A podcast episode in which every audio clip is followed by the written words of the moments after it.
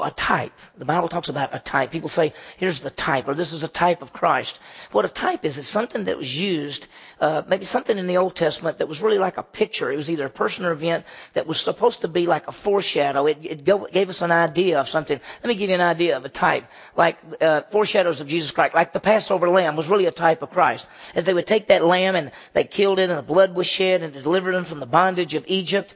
That was a type of Christ because it was a foreshadow of what Jesus Christ was going to do as the Lamb of God who was going to shed his blood and deliver us from the bondage of sin. So that's what we're talking about. The sacrifices in the Old Testament, most of them were really pictures of, of Jesus Christ and his coming sacrifice because the Old Testament sacrifices only covered sin, but there was be a spotless lamb, a spotless animal being sacrificed for somebody else. That was a foreshadow of Jesus Christ coming as our great Savior who's going to be sacrificed for us, the spotless Lamb of God.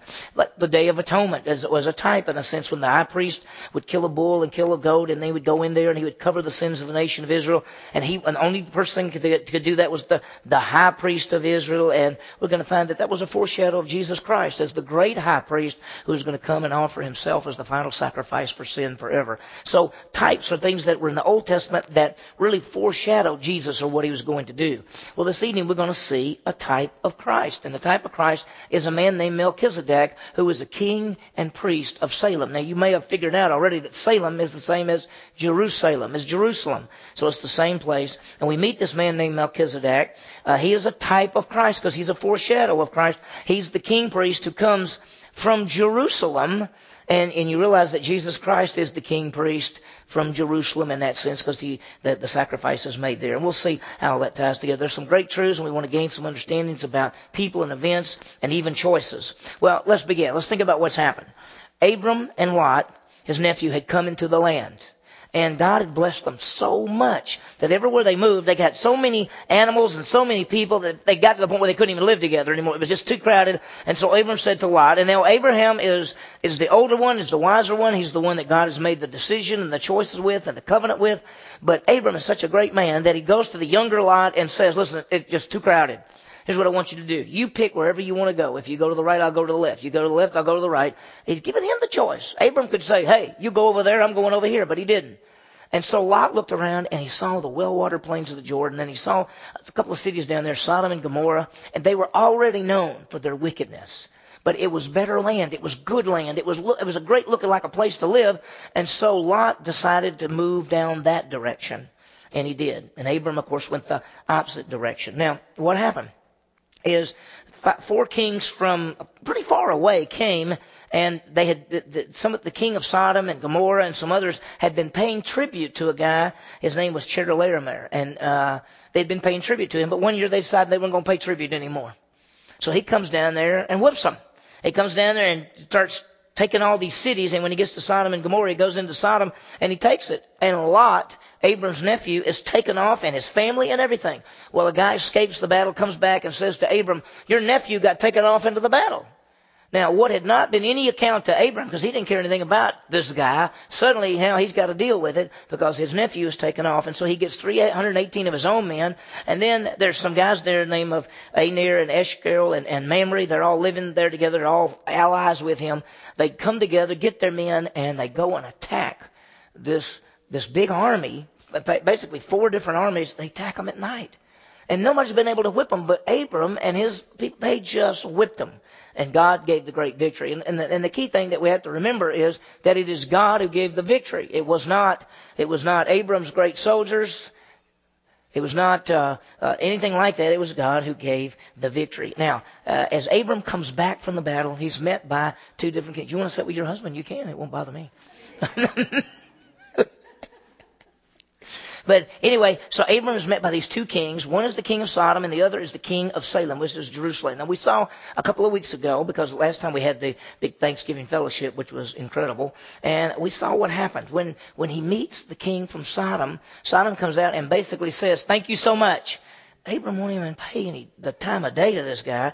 And but we meet another man, and his name is Melchizedek, and we see what happened. Let's go back. Look at verse 16, and, and, and it says this: He brought back. This is Abram. He brought back all the goods, and also brought back his relative Lot with his possessions, and also the women and the people. So Abram had a great, great victory, and, and really, in a sense, it's going to be a new beginning. Do you know what Lot could do? Now I want you to understand this. Lot knows where he's living is bad. It's a wicked city. It's already known as for its wickedness and it's going to get worse and worse and worse. In fact, the city is going to be so bad that one day God is going to send an angel down to check the city out and God's going to destroy the whole city. Sodom and Gomorrah is going to destroy them both.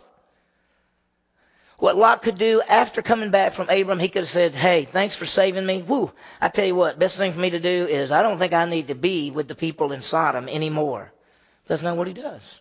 He goes right back there. In fact, as Owen and I were talking before the service, not only does he go back down there, and not only does he just live there, he actually becomes in leadership there because it says that Lot was at the gate of the city, which meant he was a person of responsibility in the city. So it's a, it's a, he just, he makes mistake after mistake. Now, notice as Abram comes back, he's going to be met by two kings, one from Sodom and one from Salem, which is Jerusalem. Each one's going to offer him something. One's going to offer him blessing. That's the king of Salem. The other's going to offer him possessions. He's going to have to make a choice.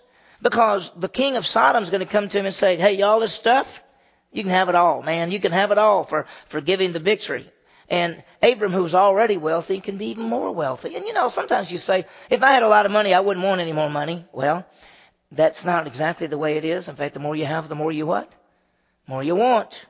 I mean, people say, how much is enough? Well, just a little bit more is enough.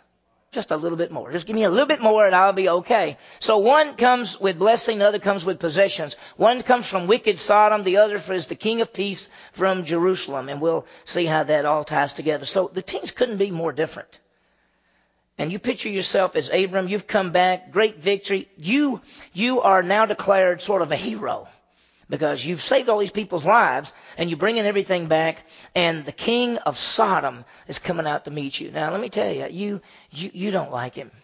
If you were Abram, you don't like him. You know he's a wicked man. You know the things that are going on in the city.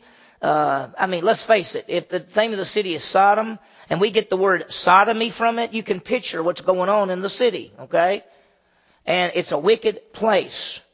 And so here's what happens. Look at verse 17. First we meet the king of Sodom.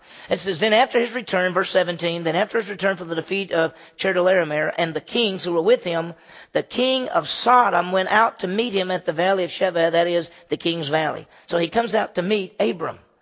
And basically he's coming out to say, thank you so much. And I like, you know, my family, my people back and all these things because he's done a great thing for him. Now, without any information, we go to the next one. And the next one it says, And Melchizedek, king of Salem, brought out bread and wine. Now he was a priest of God Most High. Now we meet the king of Salem, and we're going to go quickly through this part, and we're going to come back and talk more about him. But who is this guy? We know that Salem is the same city that eventually became known as Jerusalem. Jerusalem. So uh, his name is Melchizedek, Mel, and, and, and there's two Hebrew words together that form this man's name. Melech, which means king, and Zadok, which means righteousness. He was the king of righteousness. He's also called the king of peace. He comes out with bread and wine. And he's described, notice this, and Melchizedek, king of Salem, brought out bread and wine. Now he was a priest of God Most High. Sometimes when you read that, people say, well, how can he be a priest of God Most High? Abram's the only one that knows about the true God. No. From Cain and I mean from uh, Noah and his family, they came off that ark and they knew about the God Most High and they spread out. And so not Abram is not the only person who knows about the true God and has believed in the true God. Abram is the one that God chose to leave the Ur of the Chaldees, to come to what we call the Promised Land, and that he's going to make a great nation from Abram. He's going to, he made a covenant with Abram. But that doesn't mean there's not other people who believe in the true God. And we find that there's obviously in the city of Salem, Jerusalem, there is a man who is a king and a priest. And he's a priest of God Most High. So it's a little bit unusual. Now let me just tell you about this man for just a second. We'll come back to him later. Um, he just sort of starts right here and if you, if you, and if you weren't careful, that's the last you see of him. You say, whatever happened to that guy? You start looking through Genesis and Exodus, Leviticus, Numbers and Deuteronomy. You never find this guy again. And you go, what, who was this man? Who was this king priest from Jerusalem? Who was he? You have to go all the way to Psalm 110 before he's mentioned again. Then you have to go to the book of Hebrews in the New Testament before he's mentioned again. And so this man just sort of appears and disappears. And what we're going to find, he's a type of Christ. Now, he's a real person, but what God did is this man was a foreshadow of what Jesus is going to be like as the king priest. He is described as a priest of the Most High God. His title was, that's the true God. It's the same one that Abram worshiped. Here he is in Salem, a priest. What's going on? Who is this man? Notice what he says. Look at verse 19. He blessed him. Now, he, he uh, Melchizedek is blessing Abram. Now, if when you read the scripture, who's one of the most important men in the Bible? You say Abram. You, you know, there's Abram and I, Abraham and Isaac and Jacob and David and Moses and, and, and Noah and, and those are really important people. Well, here's a man who we don't know anything about and he's blessing Abram. See, the one doing the blessing is technically greater than the one getting blessed. Come here, my son, I will bless you. Okay, who's the most important one there? You'd say the guy doing the blessing. So here's this guy we don't even know about and he's blessing Abraham. And so he blessed him and said, Blessed be Abram of God Most High, possessor of heaven and earth. So he, he recognizes, I mean, Abraham's going to recognize that he was the, you know, priest of the Most High God and, and, uh, he has brought this victory and, and, and, uh, Melchizedek said, Blessed be Abram of God Most High, possessor of heaven and earth. God Most High is the possessor of heaven and earth. That's why God can give the victory anytime. God can do anything He wants to do. You know that. God is the creator, redeemer, sustainer, provider, protector. He is the possessor of everything. And He works all things according to the counsel of His will. And when the Jewish people go into battle and God says you're going to win the battle, I guarantee you they're going to win the battle. Because God controls all things and works all things. Everything belongs to Him. He created it, He made it, and it's His. And He works all things according to counsel. So it says He is the possessor of heaven and earth. Because He made it all. And then it goes on to say, and blessed be God Most High. Now, Melchizedek is blessing God. Why is he blessing God? Now, the word bless God, whenever you see this, when God blesses man, it's always God doing something for man. When it's man blesses God, it is always God, man praising God. And so here is this man named Melchizedek, and he's praising God. And he says, and blessed be God Most High. Why is he praising God? He says, who has delivered your enemies into your hand. He's talking to Abram, and he says, praise be to God because he gave you victory over your enemies. Now, I want you to know something, that humanly speaking, there is no way that Abraham, with 318 men, and these other three guys, Aner, Eshcol, and Mamre, and their small little army, is going to go defeat four kings who've already wiped out city after city after city. We saw it two weeks ago. They whipped people all over the place. In fact, five kings came out to defeat them, and all five kings got defeated just like that. So, if humanly speaking, there is no way that Abram's going to win this battle. And yet he took 318 men with these other three guys and their soldiers, and they went up there and they defeated these people. In fact, it said they ran them all the way out and saved every person's life and brought all the possessions back. I mean, you'd have to say that is a miracle. And what is he saying? Blessed be God Most High, who has delivered your enemy into your hand. It wasn't Abram that got the victory. It was God who got the victory. And I'm going to tell you what, in our lives, we go through life and something happens and we, God uses us and you can't say, look what I did. It's not what you did. It's what God did through you. It is God who always gives the victory. It's God who's working all things. And so we got to always understand that. Now, if you're not careful, eh, we'll, we'll miss this at the end because it says, verse 20, and he blessed be God most high who has delivered your enemy into, enemies into your hand. He gave him a tenth of all. If you're not careful, if you don't know the rest of the Bible, you may think that Melchizedek gave a tenth of something to Abram, but it's just the opposite. When you go to the book of Hebrews, it tells that Abram took a tenth of what he got from this spoil, from this victory, from this battle, and he gave it to Melchizedek. A tenth of this, whatever it was. Now, the writer of Hebrews says this shows you how important Melchizedek was, that Abram gave him a tenth. Gave him a tenth. Great honor. We're going to come back to this king priest, but I want you to realize that who is this guy? Who is this guy that is so important that he blesses Abram and Abram gives him a tenth? And he's a priest of the Most High God. He's a king of righteousness. He's a king of peace. And he's from Jerusalem or Salem. Well, we'll come back. But here's the next guy. Let's meet. Now, we see what Abram does with this man. He, he allows him to bless him. He gives him stuff. Wonder what the king of Sodom and the Sodom is going to think. Okay? Notice. Then the king of Sodom said to Abram, Give the people to me and take the goods for yourself. What he's basically saying is, thank you for giving the big victory. Thank you for saving all these people's lives. Thank you for saving my family's lives and the people in my city. Give them to me, and then whatever whatever things you got in the battle, all the spoils and everything, you just keep those possessions for yourself. Now, there's a choice going to be made. Is Abram going to identify with the king of Sodom? Because I'm going to tell you what, if he takes all the stuff from Sodom, Sodom could say later, what could the king say? I, you know, Abram's a rich man, but why is he so rich? I gave him a lot of the stuff. And you would also say, guess what? We're friends. I took some of your stuff. We worked the deal. Does Abram want to be connected with the king of Sodom? I mean, we go through life, you know what? There are a lot of choices we make. And sometimes, if we're not careful, we can identify with this fallen world. And we can do things that we say, well, it, you know, it really doesn't matter. I mean, because it's just, it's only money. It's only this. It's only possessions. It's only this. Who cares what people think about this?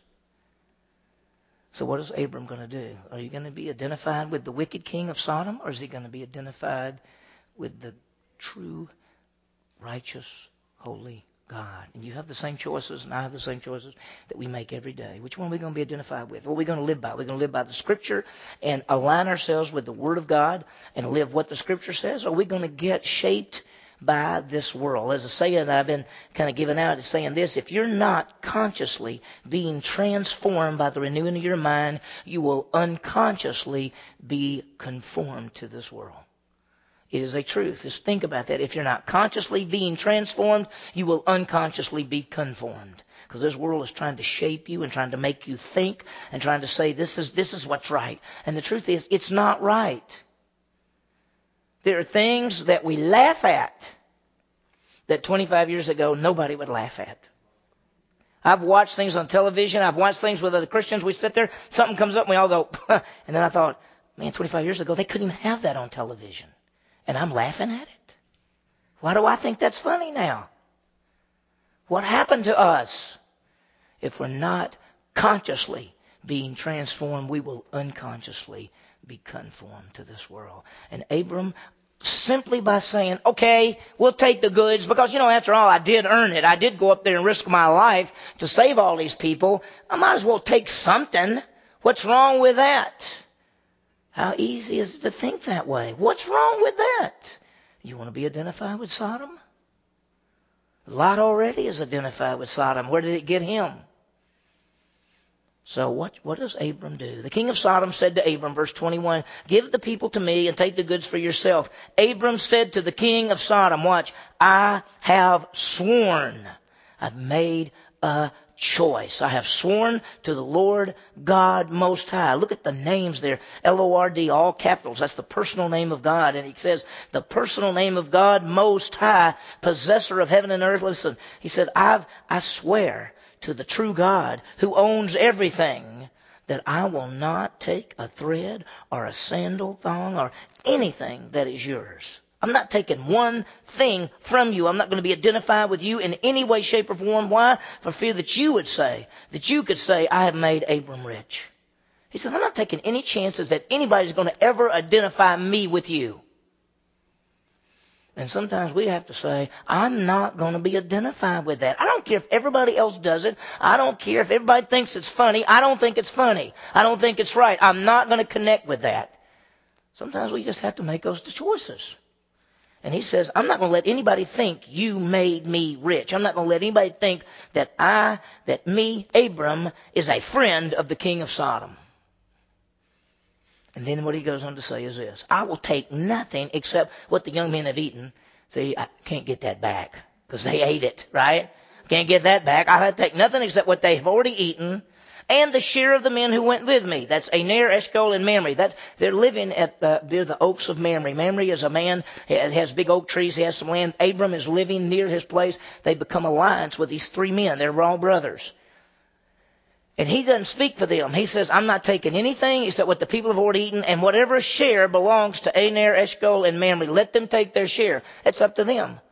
If I'm guessing, you know what? Those three guys say, we don't want any of his stuff. I'm just guessing that. It doesn't say. Doesn't tell us.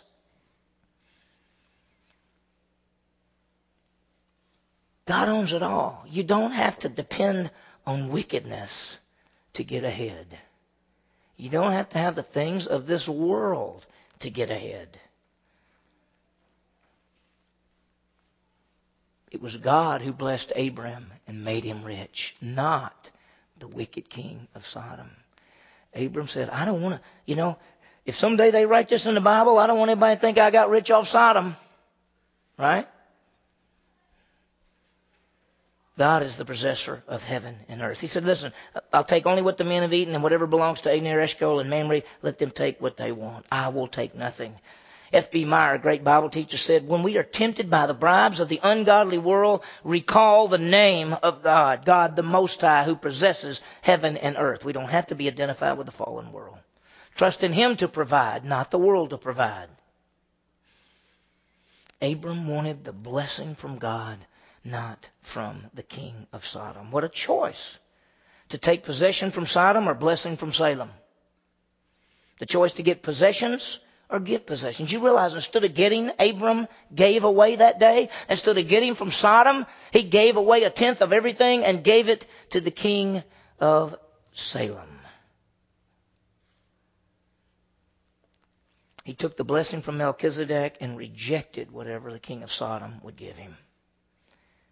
Now, with that in mind, let's stop for just a minute. Let's think about this man named Melchizedek. Who is this guy? I mean, what is going on? This man's famous due to his connection with our Savior Jesus Christ. Three things we want to think about. First of all, who is the man? What did Abraham do when they talked? And then we realize this king, this man named Melchizedek, is a foreshadow of Jesus Christ. He's a type of Christ. His life and what he did is a foreshadow of what our Savior Jesus Christ, in a sense, was going to do from that time. Let's start with who is he, okay? Psalm 110, he's found really only in about three places in the Bible. He is found here in Genesis uh, 14. He is found in Psalm 110 verse 4, and he's found over in the book of Hebrews. That's the only places that he is mentioned. That's it. Psalm 110 verse 4, he's the king of Jerusalem. His name means king of peace, king of righteousness. He is a king priest of the true God. Now that's who this man is. We know nothing about his background. In fact, when you go to the book of Hebrews, it says we, we don't know about his mother, his father. We don't really know where he got his priesthood from. We just don't know anything about him. He is a picture of Jesus Christ, who is the king priest, the king of righteousness, the, the priest of the Most High God. He enters the pages of Scripture and just disappears. And later, David speaks of him in Psalm 110, and later the writer of the Hebrews talks about how he fits with Jesus Christ. The second thing is, what did Abraham do? He allowed the priest to bless him. Now, we've already talked about that. He allowed the priest to bless him, which was saying, Abraham was saying, you are more important than me. That's what he's saying. And that's a strong statement. Because Abram could say, by the way, out of all the people in the world, I'm the one God made the covenant with. I'm the one God made the covenant with. He didn't go to these other people. He went to me and he said, through me, all the nations of the world is going to be blessed. He said, through me is going to be the Messiah and the Savior. He said, through me, we got this land, this seed, and the blessing. But what does he do? He allows this man that we don't know anything about, so to speak, to be the one who blesses him. And the second, he gave a tenth of the spoil. He gave a tenth of this to Melchizedek showing how honored he was. Let me read something to you. Hebrews chapter 7. You don't have to turn there. In fact, don't turn there just from time's sake. I want to read this to you. Hebrews chapter 7. It says this, For this Melchizedek, king of Salem, priest of the Most High God, who met Abram as he was returning from the slaughter of the kings and blessed him, to whom also Abram apportioned a tenth part of all the spoils which first by the translation his name means King of Righteousness and also King of Salem, which means King of Peace. This is who this guy is, that we don't know much about him.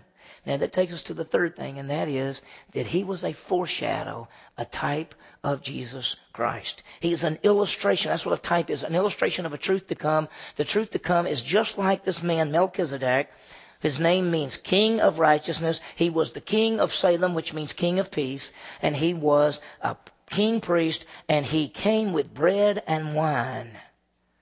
He's a foreshadow of Jesus Christ, who is the King of righteousness and the King of priests, and who comes to Jerusalem and he offers bread and wine, which is his body and blood, and he is the Savior. And this man, in a sense, is a priest and a foreshadow because a priest in those days, what did the priest do? He offered sacrifices. What does Jesus do as the great high priest? He offers himself as the sacrifice. Just like Passover lamb was a type of Christ, Melchizedek is a type of Christ. S. Lewis Johnson, a great Bible teacher, said, this obscure person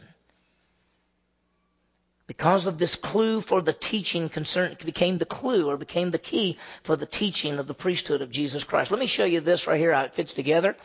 Just their type. Melchizedek was a king and a priest. Jesus Christ is a king and a priest. In fact, Jesus is a prophet, priest, and king, but he is a king and a priest.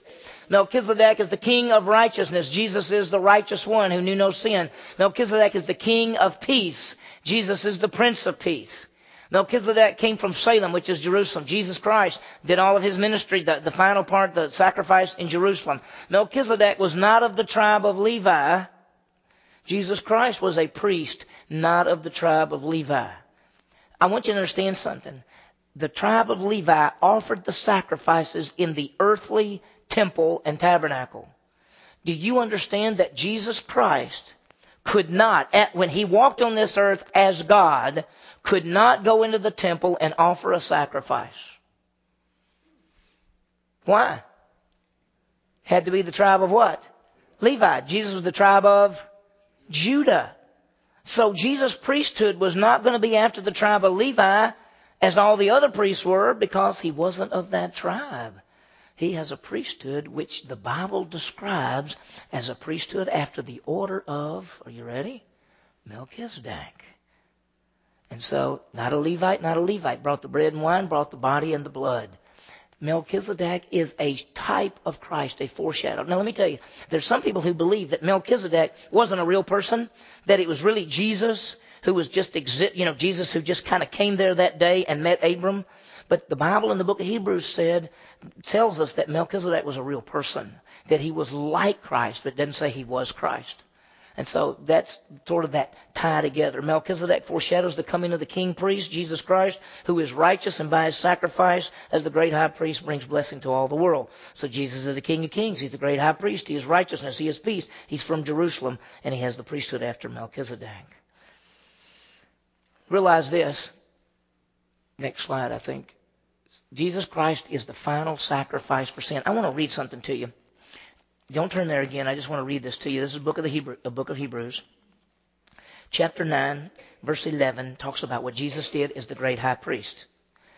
But when Christ appeared as a high priest of the good things to come, he entered through the greater and more per- perfect tabernacle that is not made with hands, that's not of this creation. When Jesus offered his blood sacrifice for sin, it was in a tabernacle in heaven, not on this earth. Because he couldn't go in the one on this earth the one on this earth. Who could go in the one on this earth? People from the tribe of what? Levi. But Jesus is a priest after the order of Melchizedek, and so he goes into heaven. It goes on to say, and not through the blood of bulls and goats, but through his own blood, he entered the holy place once for all, having obtained eternal redemption. Hebrews goes on to say in verse 4 of chapter 10, it's impossible for the blood of bulls and goats to take away sin, but it goes on and says, but when Jesus offered one sacrifice for sin for all time, he sat down at the right hand of the Father. Now I want to tell you something in the priesthood on the earth, which was the Levitical priesthood, priests stood all the time offering sacrifices day after day after day. And in the pre, in the tabernacle or the temple, there were no chairs. There were no places for them to sit down. They didn't say, excuse me just a minute, I'm just going to go, Ugh, I'm going to rest for just a little bit. I'm going to sit down. There's no place to sit down. You know what? Work was never finished. They couldn't stop. People kept offering sacrifice after sacrifice after sacrifice. And why did they have to keep offering the sacrifices over and over again? Because what? They kept sinning. And why? What, what did these sacrifices do? They only what? They only covered sin. But Jesus came as the great high priest and he offered one sacrifice for sin forever. And then what did he do? He went and sat down. Why? It's finished. That's the picture. That's why the Bible says, and he sat down at the right hand of the Father. Jesus Christ, final sacrifice for sin forever. Now in Genesis, where this passage, what we're looking at in Genesis 14, where he has the choice to make. King of Sodom comes out, offers him a lot of stuff. King of Jerusalem, Salem comes out, blesses him, and Abram gives him stuff. And he has choices to make. Who are you going to identify with? To be identified with the sinful world of Sodom or the righteous king of Salem? And Abram made the right choice. And you know what? You and I do not want to be identified with the fallen world. We do not want to be identified with the sinfulness of this world. We just can't. We've, we've got to be different. Because, it, as I said, if we're not consciously being transformed by the renewing of our mind and putting God's Word in our mind, if we're not consciously doing it, we're going to be unconsciously conformed to the world. Because it's doing it. It's pushing you every day. It's making you think things. It's making you think this is right or this is right. This is okay. It's really not that bad. It's really not that bad. I uh, I had some people talk to me one time and they said, "Have you ever seen Family Guy, JB?" Family Guy has some guy in it, and then has this guy named Stewie, which is a little guy, and it has his son and a wife and all this, you know. And they said, "Have you ever seen that show?" And I said, "No, oh, it's funny. You'd like it." Really? I said, so I watched it. It's bad. It's funny, but it's bad. And you know what? There are people who think that's funny because they have been so unconsciously shaped to think that that's funny. It's not funny, y'all. It's not funny. Let me tell you, when I was a kid, you couldn't watch stuff like that. It wouldn't be allowed on television. It's nasty. I mean, I'm just, I'm not trying to be a prude. I'm just telling you it's nasty. And yet nowadays people say, that's funny. That's funny. Why? Because our world has just shaped us and shaped us. We don't want to be identified with that.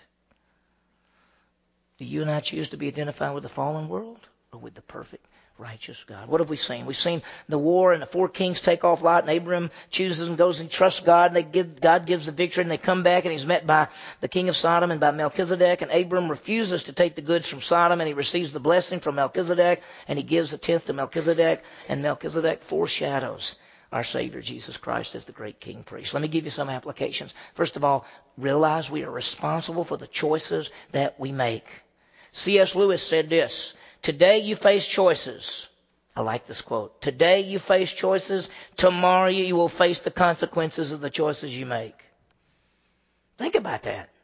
Sometimes we think I'm going to do this, but there'll be no consequences. Nobody will ever know what I do. There are consequences. See, the truth is we're responsible for the choices. It's not our background. It's not our society. It's not somebody else. We're responsible. A. Where are you seeking blessing? The world or God. Because Abram had a great shot at being blessed by the world because the king of Sodom was fixing to give him a whole bunch of stuff. Are you seeking the things that are eternal or the things that are temporal? Lot chose the visible possessions of Sodom. Remember when the choice was going to be made Lot looked over there and saw how good everything looked and he went, I know it's not a really good place, but there's a lot of good stuff there. But Abram rested in the unseen promises of the living God. That's a big difference. B. With whom are you identified? The world or the word? The unrighteous or the righteous? Abram had a choice. You're going to be identified with the king of Sodom, you're going to be identified with the king of Salem, the priest of the Most High God. We're either being conformed to this world or we're being transformed. Jonathan Edwards said this I resolve that all men should live for the glory of God. I resolve that whether others do or not, I will. Good choice.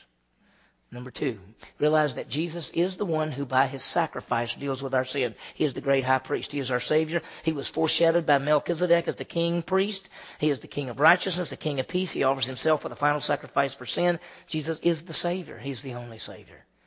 And sometime, if you want to look, look in this Genesis 14, Psalm 110, and then go to the book of Hebrews. He's mentioned about three places in the book of Hebrews. Put that together and do some study on it. You'll be surprised just how little there is on Melchizedek and who he is and what he did. But he's a foreshadow of our Savior. The third thing is God gives the victory. God gives the victory. We have to trust him in the events of life. When Abram went off to fight that battle, if you said to Abram, Do you think you have enough troops to whip that army? He'd say, I don't think I have anything near close to that. Well, how do you think you're going to win? I'm going to have to trust God to give the victory. And as we go through life, listen, you're up against, uh, we're fighting not against flesh and blood, but against rulers, powers, world forces, wicked forces of darkness in heavenly places. We're not in a fighting flesh and blood. We're fighting a spiritual battle. You have not, you personally cannot win it. Only in God's power can you win. Thanks be to God. 1 Corinthians 15:57. Thanks be to God who gives us the victory through our Lord Jesus Christ. Make the choices of life either for the eternal, being identified with our Savior Jesus Christ, and trusting Him as the great high priest. And we need to tell others of His sacrifice. Let's pray. If you got questions or comments, we'll, we'll talk about it. Heavenly Father, thank you for this great picture here as we see Abram making choices as he comes back, Lord, he has the choice between wicked Sodom and righteous Melchizedek from Jerusalem. And Lord, thank you that we see what Abram did. And he would not be identified at all with the wickedness of Sodom. And may each one of us seek to live for you and make our choices, knowing that the choices we make today will live with those choices and those consequences in the days to come. We want to live righteously and godly in this fallen world. We want to be identified with the, the Word and not the world. Lord, thank you that victory is in Jesus Christ. He is the strength. He is our shield. He gives us the victory as we seek to live for Him. And thank you, Lord, that Jesus is the great high priest who offered offered himself as the final sacrifice for sin forever. Thank you, Lord. We ask this in Jesus' name. Amen. Okay, questions, comments, anything? Input? Yeah, Sue. Okay, yes.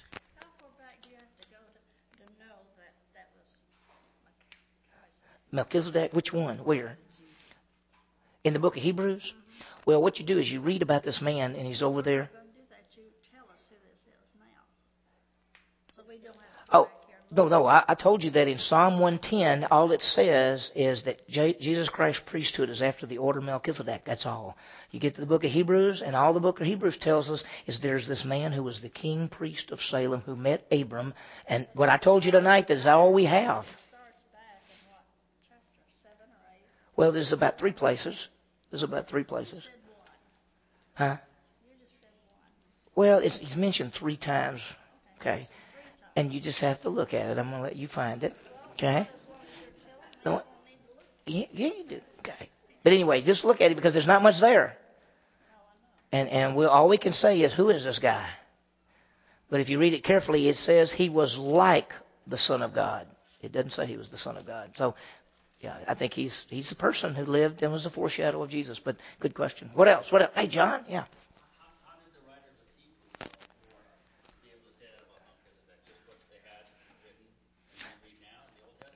Now, I think that the writer of Hebrews, John, I don't know if you could hear him say, how would the writer of Hebrews know even more since we don't have hardly anything in, in the book of Genesis and there's just a little statement in Psalm 1, uh, Psalm 110 verse 4. How would the writer of Hebrews know any more? Well, I, under, only thing I can think of is under the inspiration of the Holy Spirit as he's writing down that letter to the Hebrews that God gave him a little bit more revelation to tell us exactly more details about Melchizedek. But we don't have, we don't have a lot about this man at all. Yeah places he's mentioned. Yeah. It, okay. Where he is, yeah. Hebrews 5 and Hebrews 7. See, it's in Hebrews 5 and a little bit in 8, and then he's mentioned in 13. So it's about four or five places in the book of Hebrews. Ecclesiastics? I don't think. Well, we'll have to look at that because I don't. I don't know where. Maybe they're just using a different name there, but I don't think he's over there in Ecclesiastes. Okay, look it up and see. All right, what else? Anything else?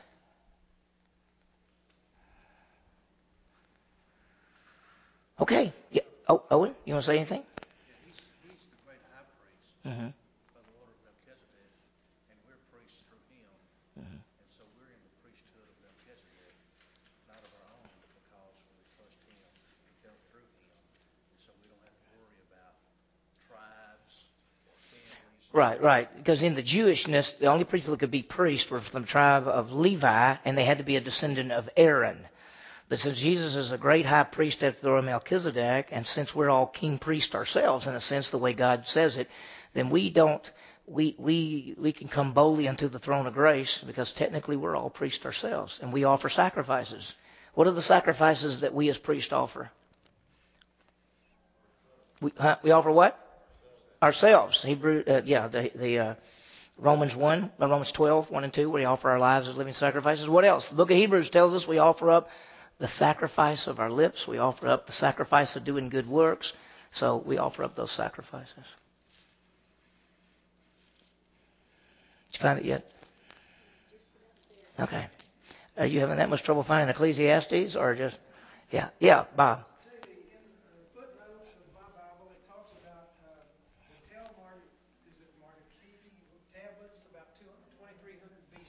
Mm-hmm. Mentions these same names. Does it really? Yeah, that's what it says.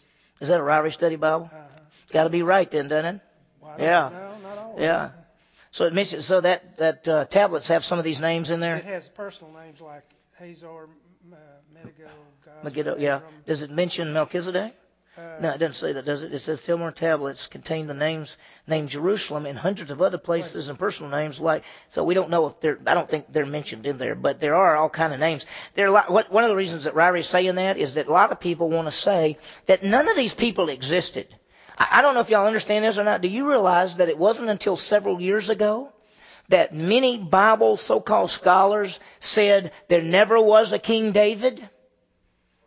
Because they didn't find anything that said David. And then not too many years ago, 10, 15, 20 years ago, they found a thing uh, to the house of Da- David, David. And they found it. And so they said, well, maybe there was a David. Oh, yeah, really? You think so? Bible's been saying that for a long time. So uh, there's a bunch of stuff in the ground that if they ever found it and got it up, it would match the scripture even more. Okay. Okay. Thank you. Thank you for that.